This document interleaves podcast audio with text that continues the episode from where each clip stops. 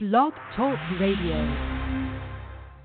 Driving all night, my hands wet on the wheel. It's Talking in Circles There's a voice in my head that drives my heel. with your hosts, Clayton Caldwell My baby calling till I need you here. and John Harlow. And it's a half past four and I'm shifting gear. Hello, everybody. Welcome to Talking in Circles. I am Clayton Caldwell with my co-host John Harlow from SpookMedia.com. We're going to break down the 2017 NASCAR Monster Energy All-Star Race. We'll talk about that. Uh, the Open as well. We also have sounds like the 2018 Monster Energy NASCAR Cup Series schedule will, be released sometime this week, and there are significant changes. We'll discuss that as well. Uh, the 43 car, Regan Smith drove it this weekend. Will he drive it the rest of the time Aric Almirola is out? If not, who are the candidates for that? And we'll take your phone calls, 917-889-8280. But the focus in the conversation this week, John, these last two days, really since the All-Star race ended, has been the All-Star race. Kyle Busch wins it, wins a million dollars. Um, he goes out and beats Kyle Larson and Jimmie Johnson for second and third. Um, the, fir- the first stage, the first two stages were won by Kyle Larson. Jimmie Johnson won the third stage. Um, you know, Toyota needed to win. Kyle Busch needed to win at Charlotte. He's never won a Cup race at Charlotte. Uh, wins a non-points Cup race at Charlotte now, but uh, they need to do it. So Kyle Busch wins the All-Star race in a race, John, that really um, clean air was a humongous factor. Um, and Busch was able to get a, a good pit stop at the end of that race and was able to win it. Yeah, Busch came out uh, just a hair ahead of Kyle Larson on the final pit stop going into the final segment. I mean, if you think about it, the only passes that were made were on tire strategy. Clint Bowyer tried going two greens, two yellows going into the third stage. He was out front, but Johnson passed him one lap in, and Johnson led the final 19 laps of the third stage. And Busch had got by Keselowski, who couldn't take tires because he tried to take the greens and put them on. And once you take them off, you're done with them. So he had 20 lap old tires on, and he was trying to get by. And Busch passed him on right after the restart going into turn one. So there was no passing for the lead unless there was a tire strategy involved. It was the worst race I've seen since the Daytona, or I'm sorry, the Indianapolis debacle on tires way back in the day. Listen, I mean, it was. I said this, and I feel like there was no defending it today. I think when you looked at at it, and we're I'm a fan of the sport. I try and support the sport. I mean, what I saw Saturday night at Charlotte was rough. Um, you know, like you said, we didn't see many too too many passes for the lead, even in the Open. You know, uh, Clint Bowyer won the Open. Um, we didn't see too many passes there. In the third stage, the last stage of the Open, we saw really the highlight of the night was when Erik Jones tried to make it three wide with Chase Elliott and Daniel Suarez um, going down a front stretch and hit his splitter on onto the grass and caused a big wreck. Um, really, that was the only highlight of the night that we saw that was actually passing. And Chase Elliott could not get around Daniel Suarez uh, at all if his life depended on it. And I think he really had a faster race car there at that point. Um, so it was a tough t- tough time to pass, no doubt about it. I don't think the day or night had anything to do with it. You know, we could discuss this all week about um, what there what there needs to be done, John. Uh, there's a lot of people who have come out with opinions. You know, I thought I saw Jeff Burton's article today on NBCSports.com saying that uh, South Boston, you should, or, or a racetrack like that, bring it back to its roots with the All Star race. Um, you know, what do you think, John? There's been a lot of opinion out there about this All Star race. What do you think is the best way to go about it? I think uh, Tom Jensen hit it on. I think the one that Tom Jensen hit on his uh, article on FoxSports.com. He said there's two radical ways they could change it. I'm against one. I'm totally for the other. Um, he said make it like IROC cars. Everybody gets in the same equipment and make it on the driver.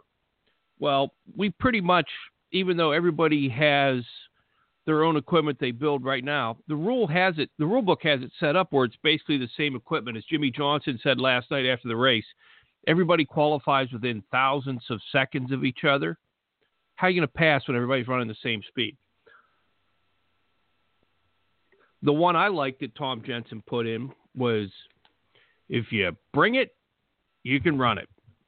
Keep all the safety rules into effect, but if you want to run a 500 cubic inch engine, go for it. If you want to wet, I mean, um, go for it. If you want to run whatever radiator or brakes or whatever you want to do, go for it.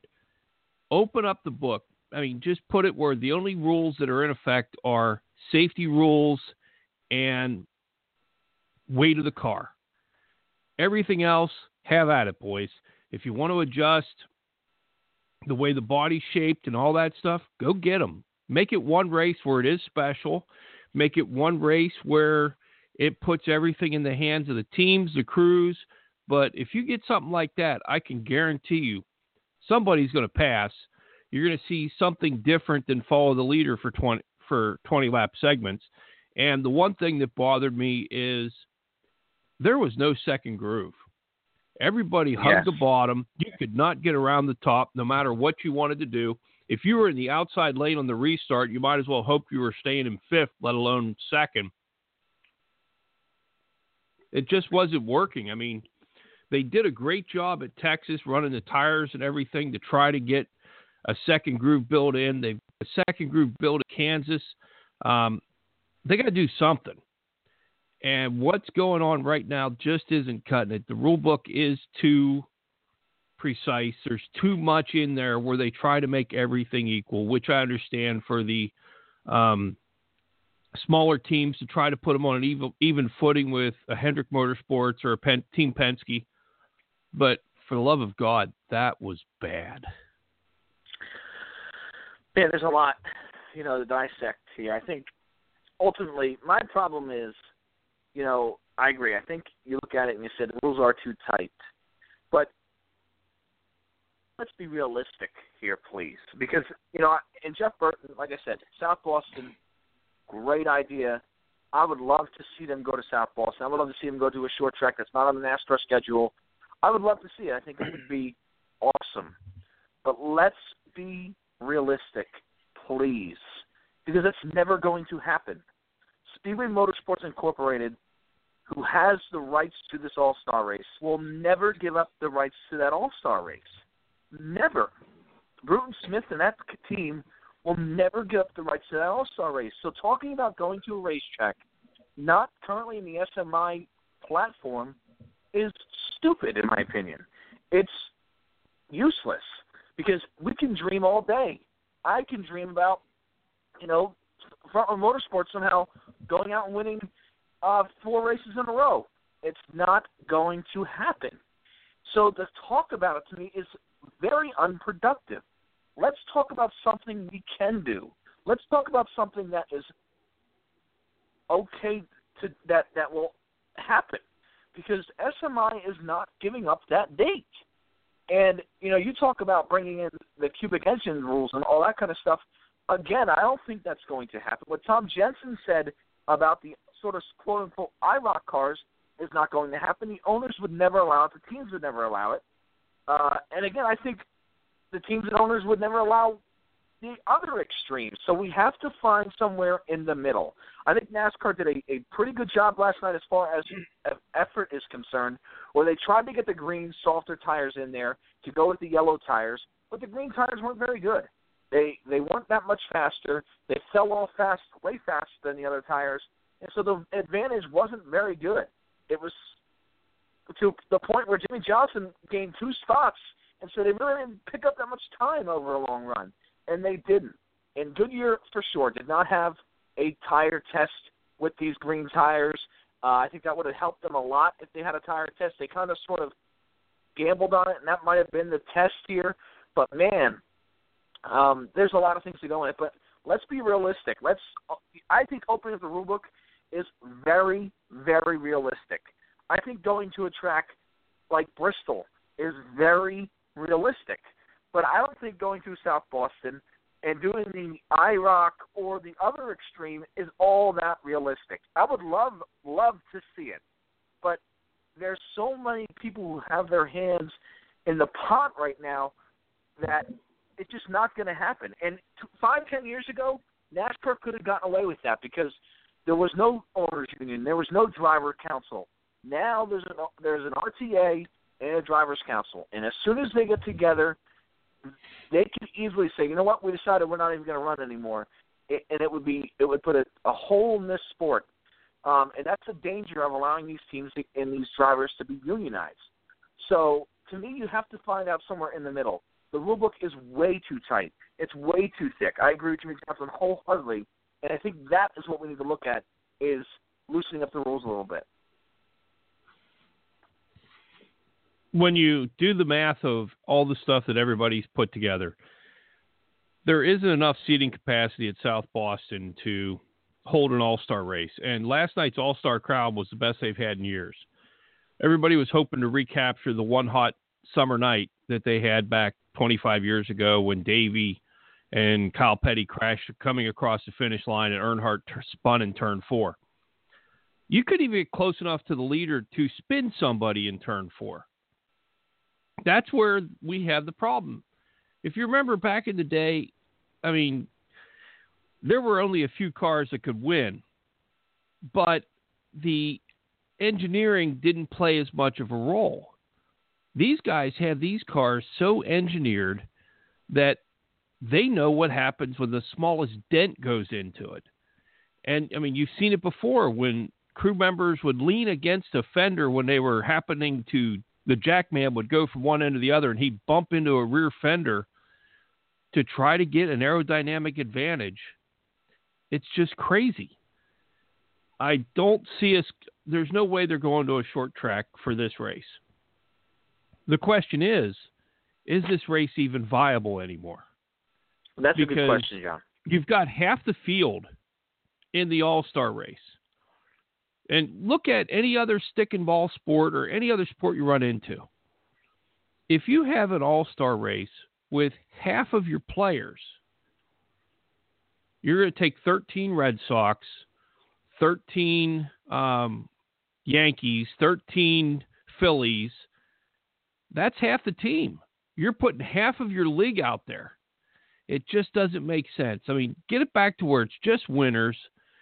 Get it back to where the rule book is playable instead of everybody's in such a tight box where one thirty thousandth of an inch costs you 35 points and three races from your crew chief.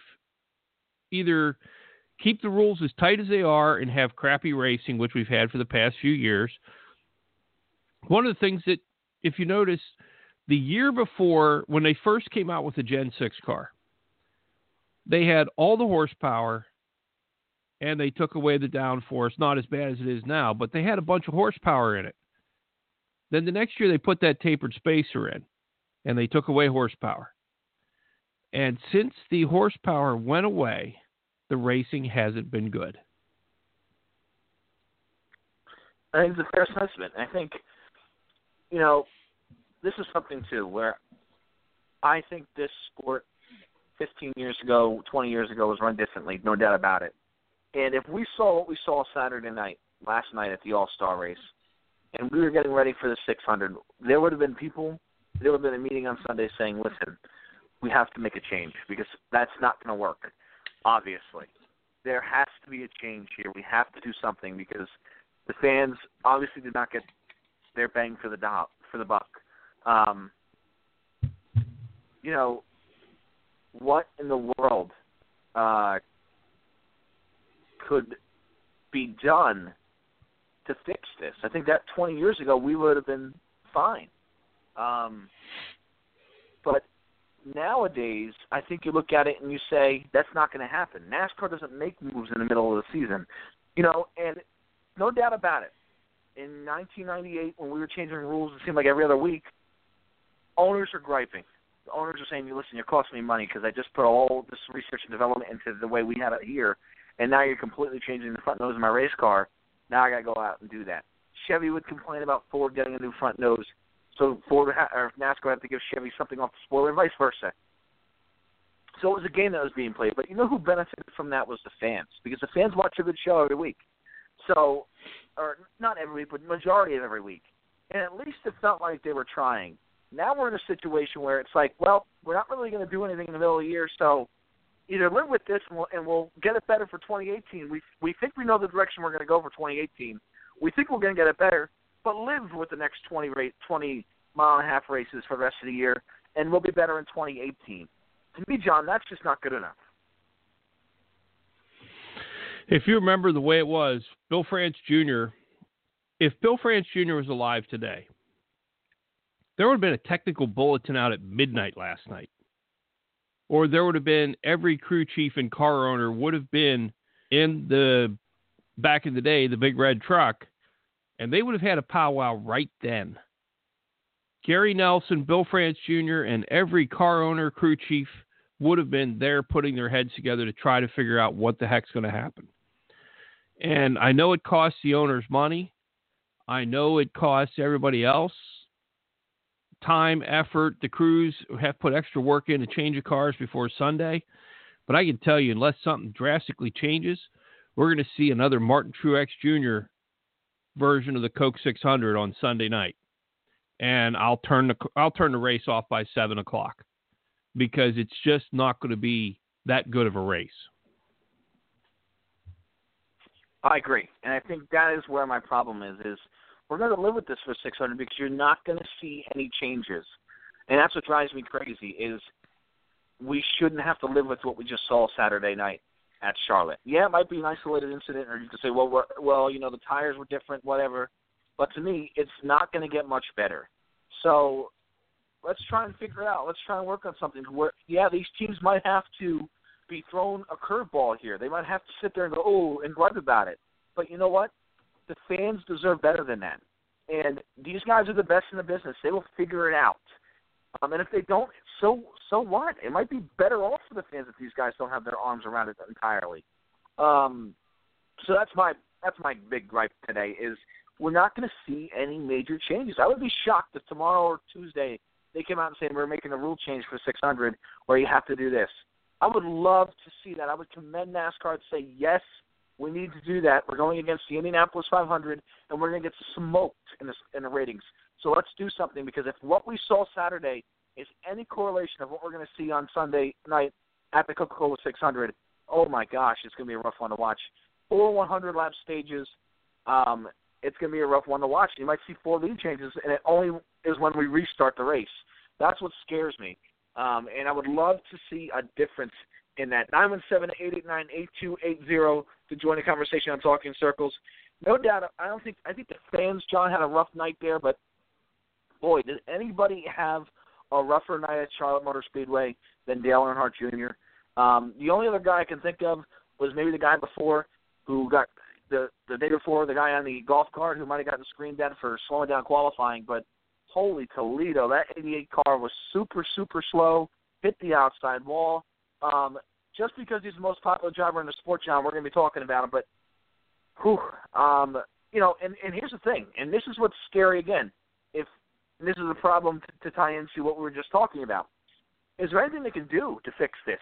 Um, you know, and that's my biggest problem is when you come off the, the the truck and your car is slow. It just seems like there's not a whole lot of options, a whole lot of adjustments these teams can do at the racetrack anymore to change the way their cars handle. I think that would be great if you put it back into the crew chief's hands a little bit and said, hey, you know what, we're going to open up the rule books, let you play around with adjustments and all that kind of stuff. Um, but what were your thoughts on Dale Earnhardt Jr.'s night and, and and the fact that you might not be able to adjust your race car once you get off the truck, John?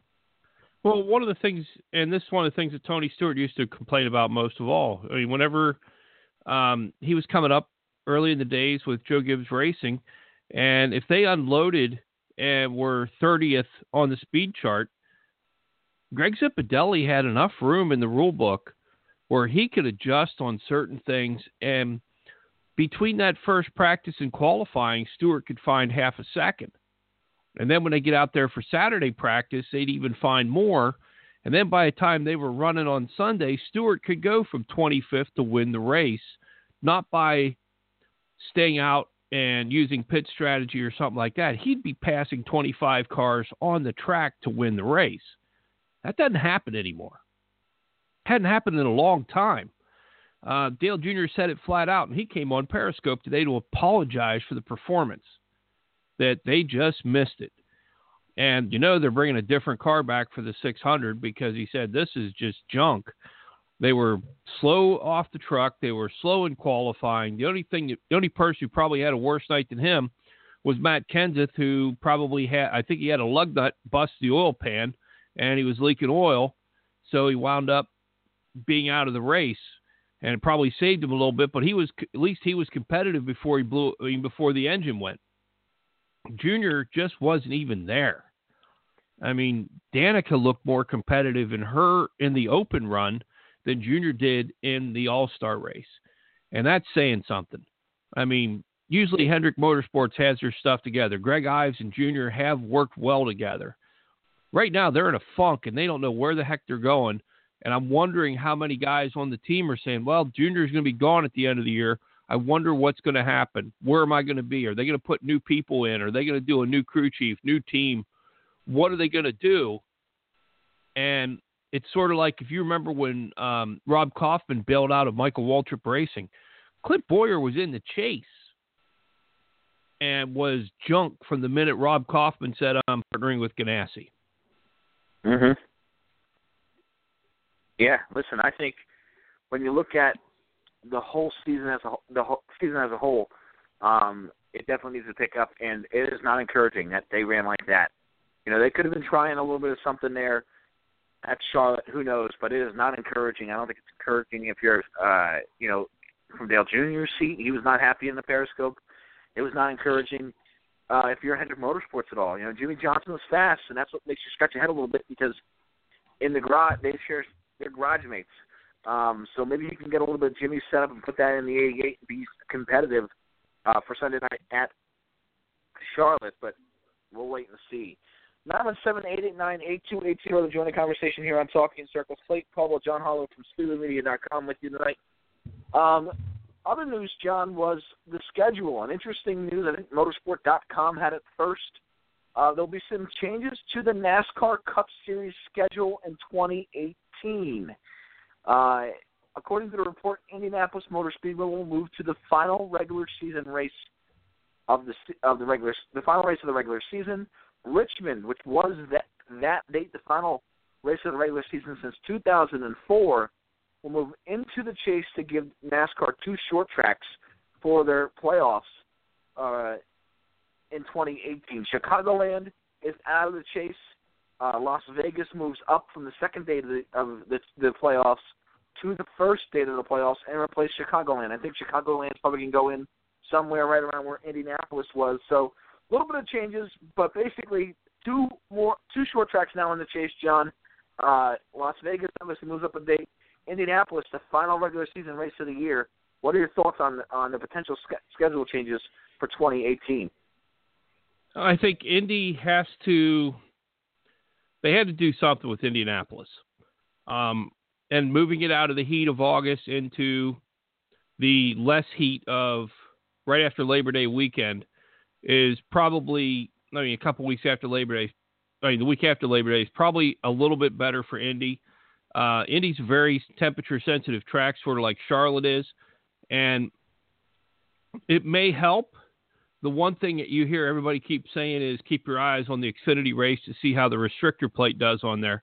All I see is that bunching them up and they pile up going into turn one because if you're that close and there's only one groove to make the turn, you're in big trouble. Everybody's going to try to get that bottom groove and they're all going to wreck it up. I think Chicago going to where Indy is, I think one of the problems both of them had is Indianapolis is a three hour drive from Chicago. So they're fighting for the same fans. And you had that race within a month of each other. It's the same problem Pocono and Dover's had, where you have the close proximity and the same race, ba- I mean, the same basic fans that you're trying to get in, inside your house. It's too close together. Uh, people don't have that much vacation time and that much disposable income where they can go a couple weeks apart and go to both races. They're, so they're competing for the same uh, spectators.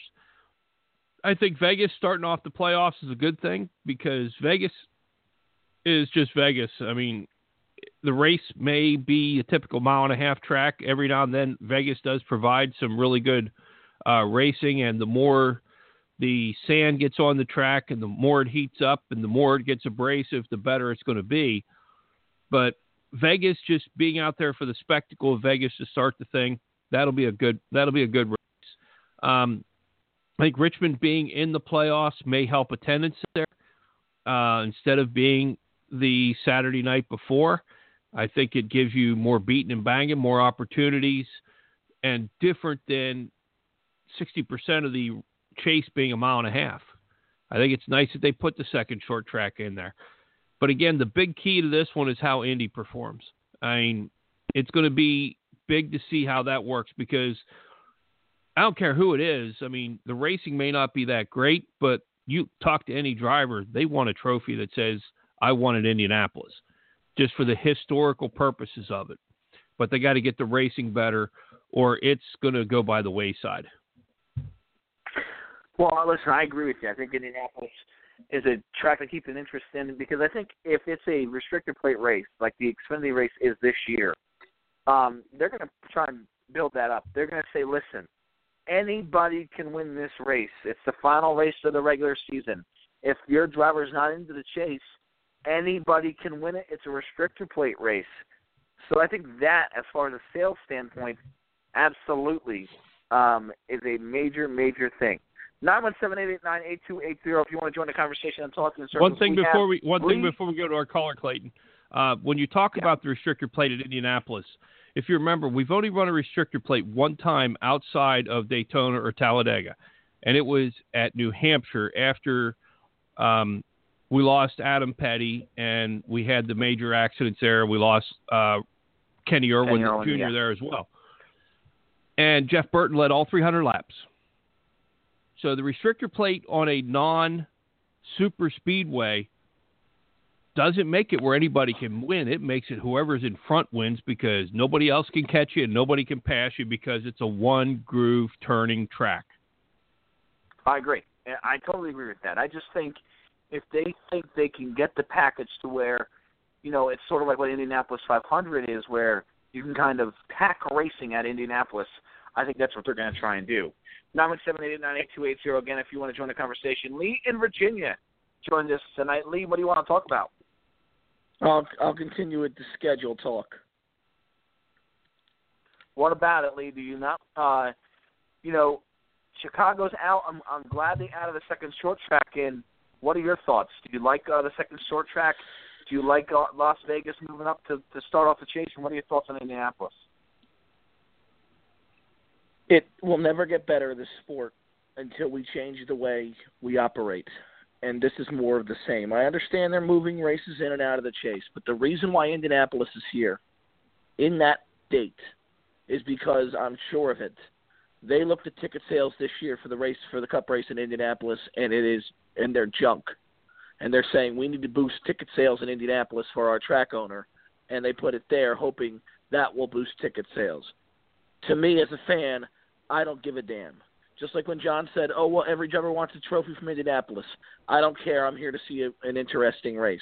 I don't care about what the drivers want. I don't care about what the TV networks want, and I don't really don't care at all about what these billionaire track owners want. And I don't care if they're not selling tickets. Put on a good product and fix your product.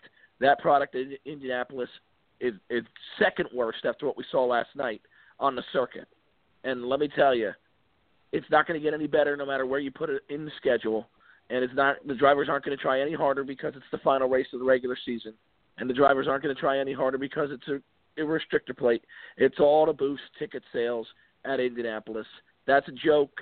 That's the way they've been operating since Brian France has taken over, and it's not going to change. And you're wondering why the sport's dying. You're wondering why things are because that's the way they're operating. It has nothing to do with interest and competitiveness and all of that. It has nothing to do with any of that. It's to boost ticket sales at Indianapolis. That's disgraceful, and that's why the sport's where it is. Um, you know, powerful words, no doubt about it. And I think there is some uh, absolute relevance to that. Um, I do think it might benefit a little bit out of the heat. I know August in Indianapolis is really, really hot, so moving it a little bit later in the schedule to more of a fall date could absolutely help it. Um, but no doubt. I don't know if this is going to help Indianapolis at all. We'll we'll wait and see. I do think adding that little bit of an intrigue where it's a final regular season race. Yes, I do think that might you know be a sales point for the for these guys in Indianapolis. But John, I'll go to you first, and then I'll go to Lee. Um, is there another you know moves that you would like to see the schedule go to, uh, where this schedule you can sit there and say you know NASCAR making some moves in the schedule, but is there one that they missed in your opinion, John? Um, the problem is some of the best tracks for racing because of attendance and because of TV ratings aren't getting the dates they deserve. I really think Atlanta has some of the best racing on the circuit. I think California, since it's aged, has become great. Both of those tracks, I mean, you don't know who's going to win most of the time. I think the biggest problem, as we said all along, it's the package. We've had some decent races at Indy back in the day. And since they adjusted the package, it hasn't been good. And since the tire debacle, it's been the attendance has dropped off. I mean, before the tire problem, you you had passing at Indy. You had good racing. I mean, you saw Stewart come from 10th to 1st to win that race, and it wasn't because he outpitted everybody. He passed people on the track. You've seen Harvick come through and pass people on the track to win the race. You saw Earnhardt pass people on the track to win race. It's not like that anymore. It's almost like if you qualify on the pole, guess what? Unless you break, you're going to win the thing because nobody can pass you if you're out front. The clean air rules is just killing the sport. Now, the one that I under and I appreciate what Lee says that since Brian France took over, it's about making sure that the billionaire track owners are taken care of, and the TV contract, which is supporting the sport right now, is taken care of. But the wonder I always I always look at it. If you remember back in the day when IndyCar when USAC and CART split and they created CART, that was because Roger Penske did not believe that USAC was doing the best to put on a good show, put out a good product. So him and a couple of the other owners created the championship auto racing teams, and that was the CART circuit. And then Tony George created back then the IndyCar, or back then the uh, he created the IndyCar series, what it is now, because he wanted to put it back on ovals instead of so many street courses. I'm wondering how long it's going to take until Roger Penske and a Rick Hendrick and a Gene Haas and Tony Stewart and a Chip Ganassi get together and say, hey, this just ain't working out. This guy won't listen to us. We're putting out a crap show. Attendance is going down we're not getting paid as much because everything's going to the tracks, which is owned half of it by the France family. When are they going to stop and say, hey, this ain't for us. Let's just create our own thing? I'm wondering how long it's going to take until that happens. That's a fair the question. The problem is, John, those big tracks that have potential to make money for those guys – are all in bed with NASCAR, ISC, and and you know Bruton's not going to stab ISC, which is the France family, in the back either. So those big tracks that you can go to, you know, where, where is the Cup Series going to go to Toledo? No, not after what we saw in the ARCA Series this week, where they let a car almost burn to the ground. Um, you know, so those tracks that, that you can make money on are all in bed with NASCAR. Even Pocono is in bed with NASCAR. You know, the Mattioli family is is very close with with with the France family, and you know the moment they're ready to sell, Bruton or somebody else might come in and swipe it. But that's the problem, and they know that. The leverage is these racetracks, and as long as they own these racetracks, nobody's going anywhere because where's the cup? Where's the, that new series going to go? Uh, certainly not, you know, Texas World Speedway, not any of these places. So that's the issue right now, and as long as these guys own the tracks, it's getting worse and worse. John, there's going to be a time here shortly, once this TV contract's up, that's when you're going to see major, major, major, major changes. You know, I was talking with somebody today who said, and he, I was asked yesterday, do you care if this All Star race was not on a schedule? Would it bother you? I said, absolutely not. I'd enjoy an off weekend. I think a lot of people would. I think a lot of people would enjoy much of a less schedule. But I said to the guy, Nothing is going to change as long as that race continues to make money And as long as we have this TV deal in place, that race will continue to make money. Once this TV deal is up, John and Clayton, you're going to see major changes in this schedule. My fear is the short tracks because they haven't been drawing. Well, what do you expect when you have Richmond, Martinsville, and Bristol in four weeks, three out of four weeks, all in the same area of the country? They're not going to draw. You're not going to get that kind of money out of these people in this economy three weeks out of four. Just not going to happen. That needs to change as well. But as soon as this TV deal is up, you're going to see major changes, and you're going to see the the tracks that draw well attendance wise stay on the schedule, and the ones that don't make money and don't draw well may fall off. And you know what? Kansas is here to stay because of the casino, but there's going to be a lot of tracks that may fall off the schedule once the TV deal changes. But until then, we're stuck with what we have. Yeah, and as you said, Lee, with the TV with the TV deal being in place the way it is, before that TV deal runs out, we're going to see an upheaval in ownership because Roger Penske's 80 years old, Jack Roush is almost 80 years old, Richard Petty's 80 years old, Rick Hendrick's in his 70s. How long? Richard Childress is in his 70s. How long are these guys going to keep it up? And there may be a succession plan of who's going to inherit the team and everything. But the way things stand right now, an inheritance tax is 50%. How many of these people can actually pay that inheritance tax and keep things going? Because these race teams aren't corporations like SMI, like when Bruton Smith passes away or when ISC, when uh, Bill France Jr. passed away, where it can slowly evolve through the family because they're board members and they just take over. These these teams are individually owned. There's no corporation that owns a race team. And what happens whenever those guys start fading away and there isn't anybody to buy into it, there isn't somebody who is a racer into it. You've seen what happened with every investment banker or any of those other people who've hopped into the sport and said, I want to do this. I think it's going to be cool. They're out the door so fast their head spins. The only reason Jack Yeah, Roush and them worried- keep going is they have investment bankers, but there's a racer in front. Yeah, but I'm not too worried about that because as long as you have the charters, John, these guys are going to make money. You know, you're going to see you're going to see the charters in place. Somebody's going to buy the charter, and and you know, Jodi and Tad Geschickters of the world who are here who can buy a third and fourth charter from so and so. You have you know uh, the the Barney Vissers of the world who can buy a third and fourth charter from somebody. So um, as long as those charters are in place, I don't think they're too concerned because now there is something to buy. Now there is something concrete, and now there is some way to make money where you know you're going to get a guaranteed amount of money each year as long as that charter is in place, and it will be in place.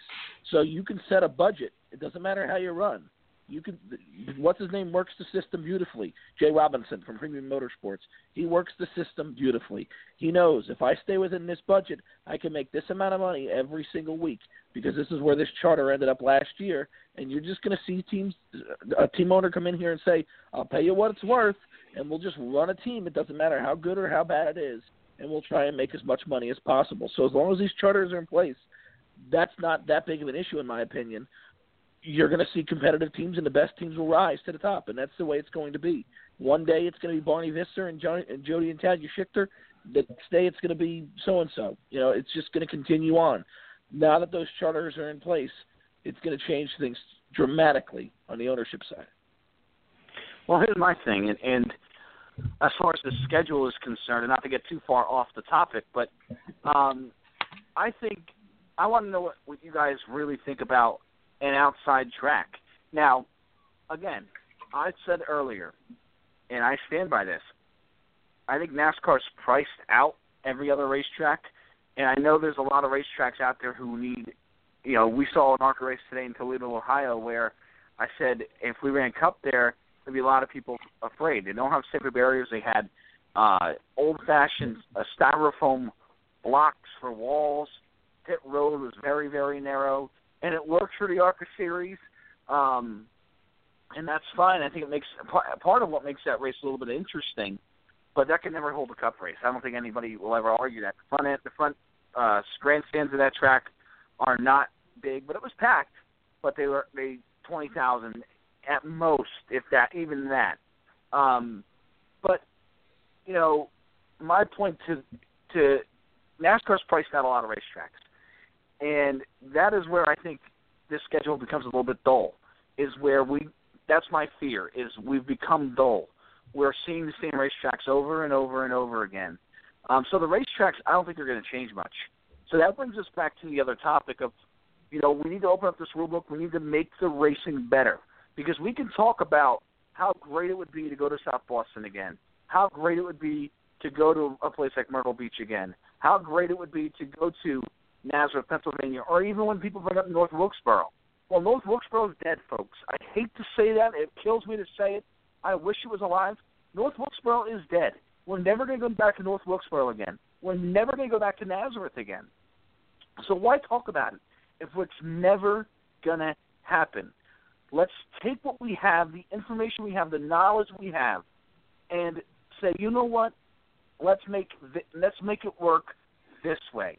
And I think the only way to do that, Lee, is to open up the rule book. Uh, you know, as much as I'd like to see another track come in, it's going to be 10 years before you even see another track, aside from maybe Iowa or a road course in the Cup schedule. If you bring in Nashville, Nashville, Tennessee, for example, a track, Nashville, USA, if you bring in that racetrack to the Truck Series, that could work. But to get safer barriers, to get the income, to help make it a facility that could host a Cup event, it's going to be 10, 15 years on the Truck Series schedule for that to even be considered. I'm not sure about that. I think once the TV deal's up, you might see some tracks enter the fold here, and it's because you know, if you let's just say one of the races in Michigan doesn't make money, but the other one does, and they feel like they can make money with one of them. NASCAR may or NASCAR may say, hey, you know what? Let's just scrap one of the dates in uh, in Michigan, and a track will come up, and instead of holding that race at Michigan, which there's no ticket income, and there's no TV income anymore coming in from it. A track might say in Toledo, Ohio, or somewhere. Let's just let's just say, you know, uh, Iowa, for example, might come in and say, hey, you know what? We're selling a lot of seats. We're making money. We can pay a, this this amount for a sanctioning fee. They may give up that date at that point because they know the money is not going to be made in Michigan. So I could see that happening once the TV deal's up. Opening up the rule book, I agree with it, but I think we can't go too far because if we go too far and everybody, which the term I cannot stand, run what you brung. If you do something like that, it's just going to be Hendrick and Penske and all them competing against each other. The small teams right now they don't have a shot, but they're really not going to have a shot because they're just going to over-engineer everything out. To me, if you give them some some you know specifications, say, hey, you can run your spoiler all the way down or all the way up. That's not going to make a huge difference financially for these teams. But you know, if you let them over engineer it, it's going to be there's going to be a large gap between the big teams and the small teams, even bigger than there is right now. But I think there are a lot of things you can do, and, and you have to do some sort of inspection where okay, you have to start and stop with the same weight in the, in the and the same amount of parts and pieces. This way, nobody's adding anything foreign to the race car. I think that's what you need to do, but I definitely think the rules need to open up a little bit. You know, I, I, there was a host today on Sirius Radio saying that not to get rid of the splitter, to add more to it because the downforce would create more passing.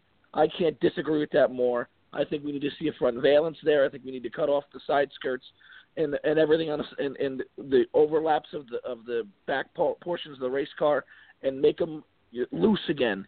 So when you get into the corner, you have to at least check up and break and put it back into the driver's hands a little bit because what we saw at Charlotte last night, if that continues, it will never, never last the sport because all these tracks are intermediates. And if this is the way the package is going to be at the intermediates, this sport's going to die a slow, painful death. And we're about four years into that slow, painful death as it is. Yep. Yep. I mean, the first, oh, go ahead, John. The first thing, I mean, like we said earlier, when they put the tapered spacer in the cup cars, it took away horsepower, and that changed the dynamic. Because the first year, the Gen 6 car was some of the best racing we've had in a long time. And when they put the tapered spacer in to lower the horsepower, to slow the cars down, to try to make it more competitive, it wound up making a stinker show. One of the things I wish they would eliminate more than anything the rev limiter chip. Blow the damn thing up.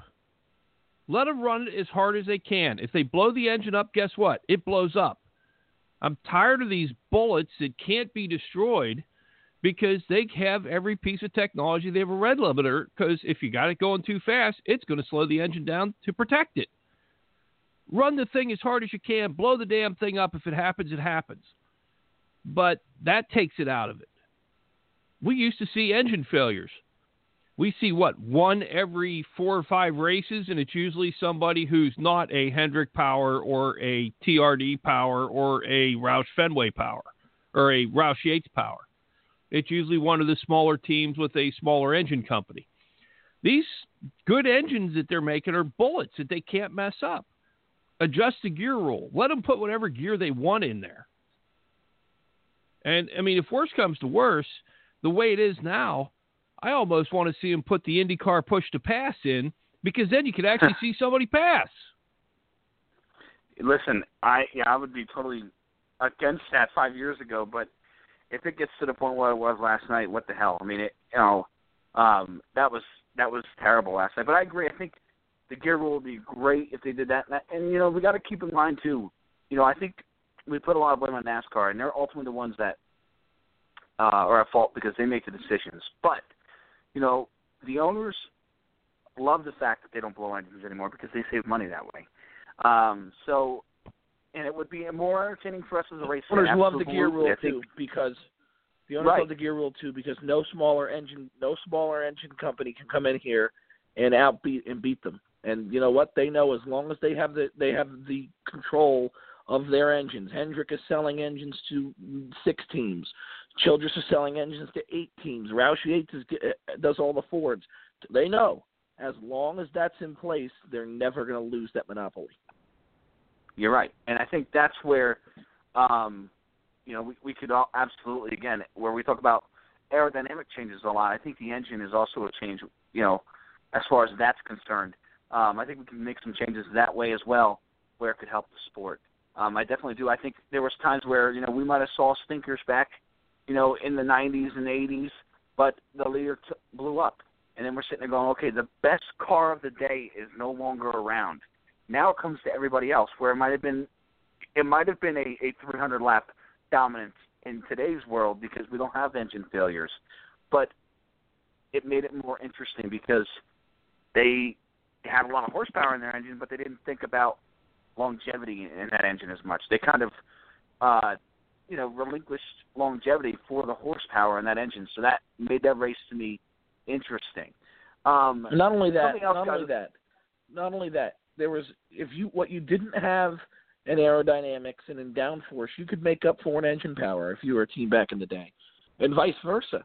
And right now, everybody has the same horsepower. You know, there's no difference between a Chevy engine and a Ford. There's no, oh my gosh, the Fords are really beating them, beating the Chevrolets and the Toyotas on horsepower. There, there's none of that, and there, there was that years ago. And you could still win races even if you didn't have horsepower. But the rules are so tight, it, engine wise and aero wise, they're all running the same package. Jimmie Johnson said said it last night. You know, so putting that up where the gear rule, okay, well, you know what, the Fords could be a little bit faster. They wouldn't all be the same thing. They wouldn't be all running the same thing, and there would be some more passing. I agree. I think, guys, we could discuss this all night about changes we could make to the race cars. I think we've at nauseum talked about it, especially when it comes to mile and half tracks. Um, you know, I, I've been a big proponent of different um, templates for di- different templates for different racetracks. Uh, I think that's another way they could go. But um, moving on, guys, I think when you think about the Aric Almirola injury, eight to twelve weeks. Uh, crazy, John, to think that he's going to be out that long, eight to twelve weeks. Regan Smith was in a car this weekend at Charlotte. Um, pulled the Open, finished fourth, I believe, in the Open was the final tally. Uh, final, is he in this car for the long run? You think, John? I got Lee's opinion a little bit, but is he in the car for the long run? And if not, who who else is an option in that 43 car? If I'm Richard Petty Motorsports, there's one of three ways I would go. Regan Smith's going to bring that car home. He's going to keep the he's going to keep the fenders on it. He's going to drive it well, but he's only going to be 10th to 15th place. One of the things I might look at for my favorite option, go to Rick Hendrick. What's Alex Bowman doing? Can we borrow him until Aric Almirola is okay? It'll give him seat time. So whenever Dale Jr. does go, and Dale Jr. said on Periscope today, he wants Alex Bowman to take his spot in the 88. Gives him some seat time instead of sitting there all year just doing simulation for Hendrick Motorsports. I'd think that way. I don't know who else you would end up getting unless you can somehow But what talk. what what what does Richard Petty Mo- honestly though, John, what does Richard Petty Motorsports get out of that? And is is Regan Smith I mean, is Alex Bowman that much of an upgrade over Regan Smith? Regan Smith's got two cup wins. But the thing with Regan Smith, I mean, part of it depends on what Smithfield wants to do. Right. Um, I think Smithfield would probably be better off with Regan Smith in the car because their car is going to be respectable all the time. I think if they get Alex Bowman in there, the one thing it might do for Richard Petty Motorsports is give them a shot at some top tens if they get their stuff going better than they have. I mean, they've been running respectable this year. Aric. Almirola was two points out of the top 16 when he wrecked. Right. But I think Regan Smith think- is a solid contender for the rest of the year.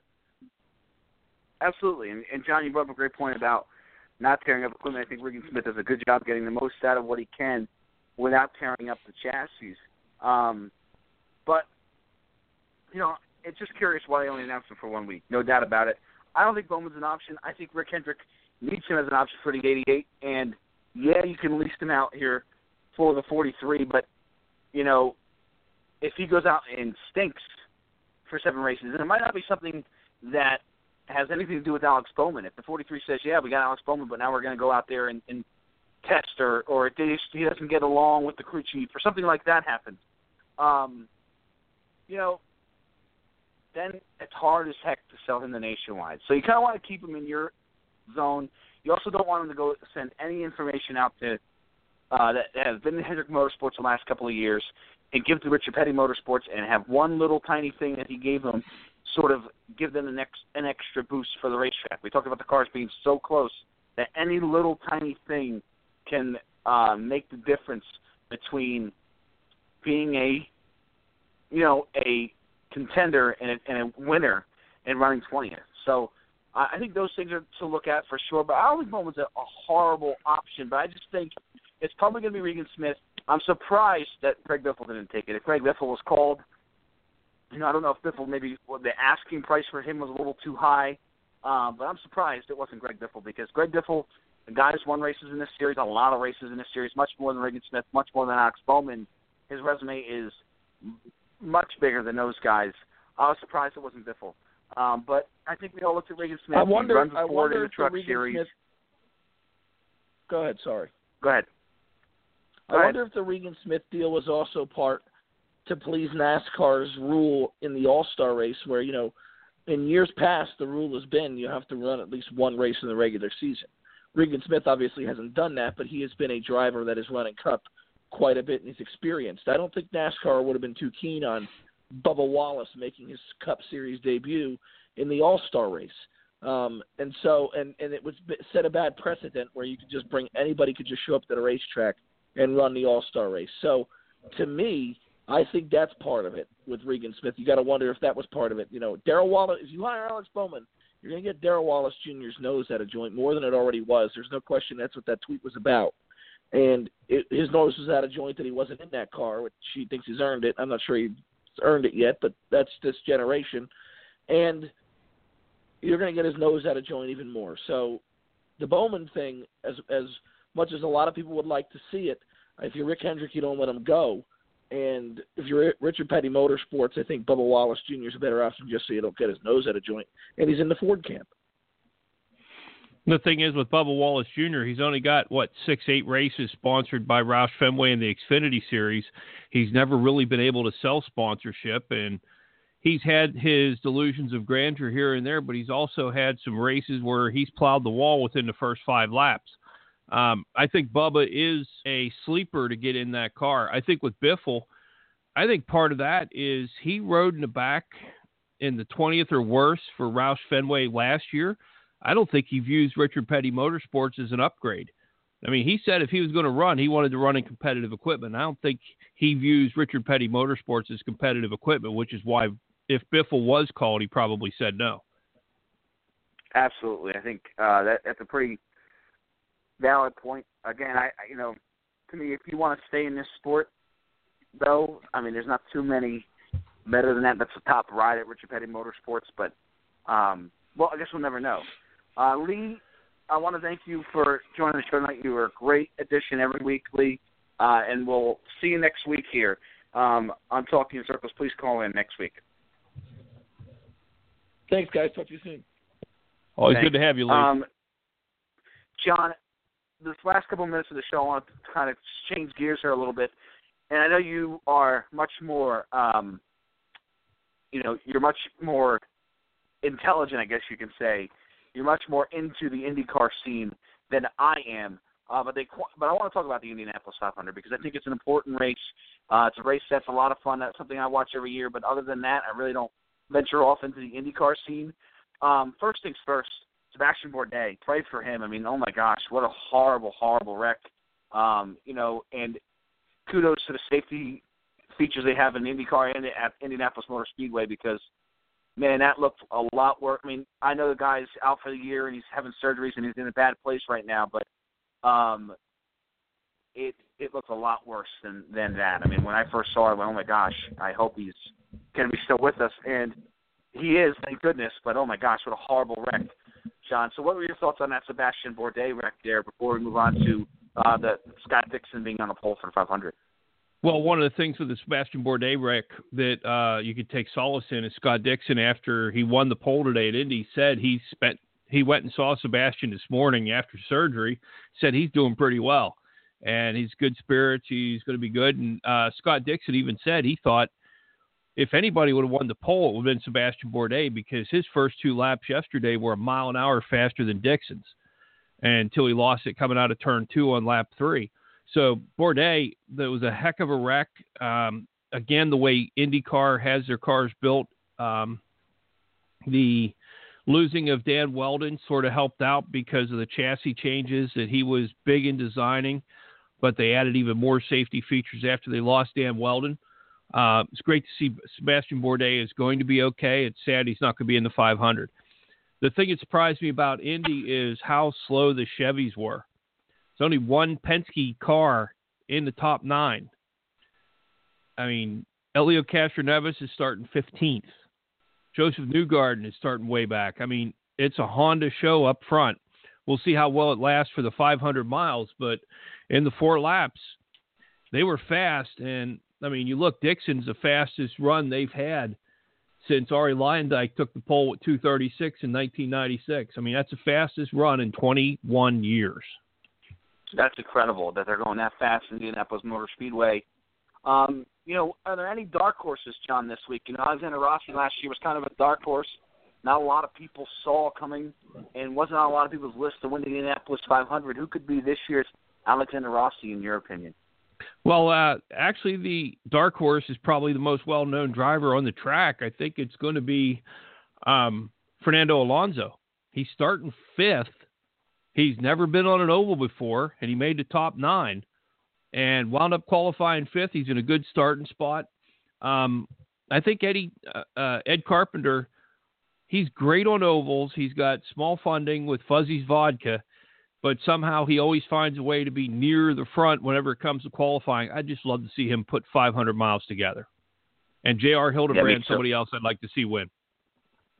Me too. I think, um, you know, I would love to see Ed Carpenter and a driver-owned team go out there and really perform in Indianapolis 500. It's going to be a lot of fun. This weekend's always a lot of fun between the 24 Hours of Monaco, the, the Indianapolis 500, and the Coca-Cola 600 uh, man, I hope that 600 is better than the All Star race for sure.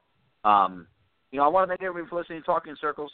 We'll have a little bit of change next week in the way we operate things. If you love this show and, and love what we do, um, we have a little bit of change in what, how we operate. We'll announce that on our Facebook page later in the week.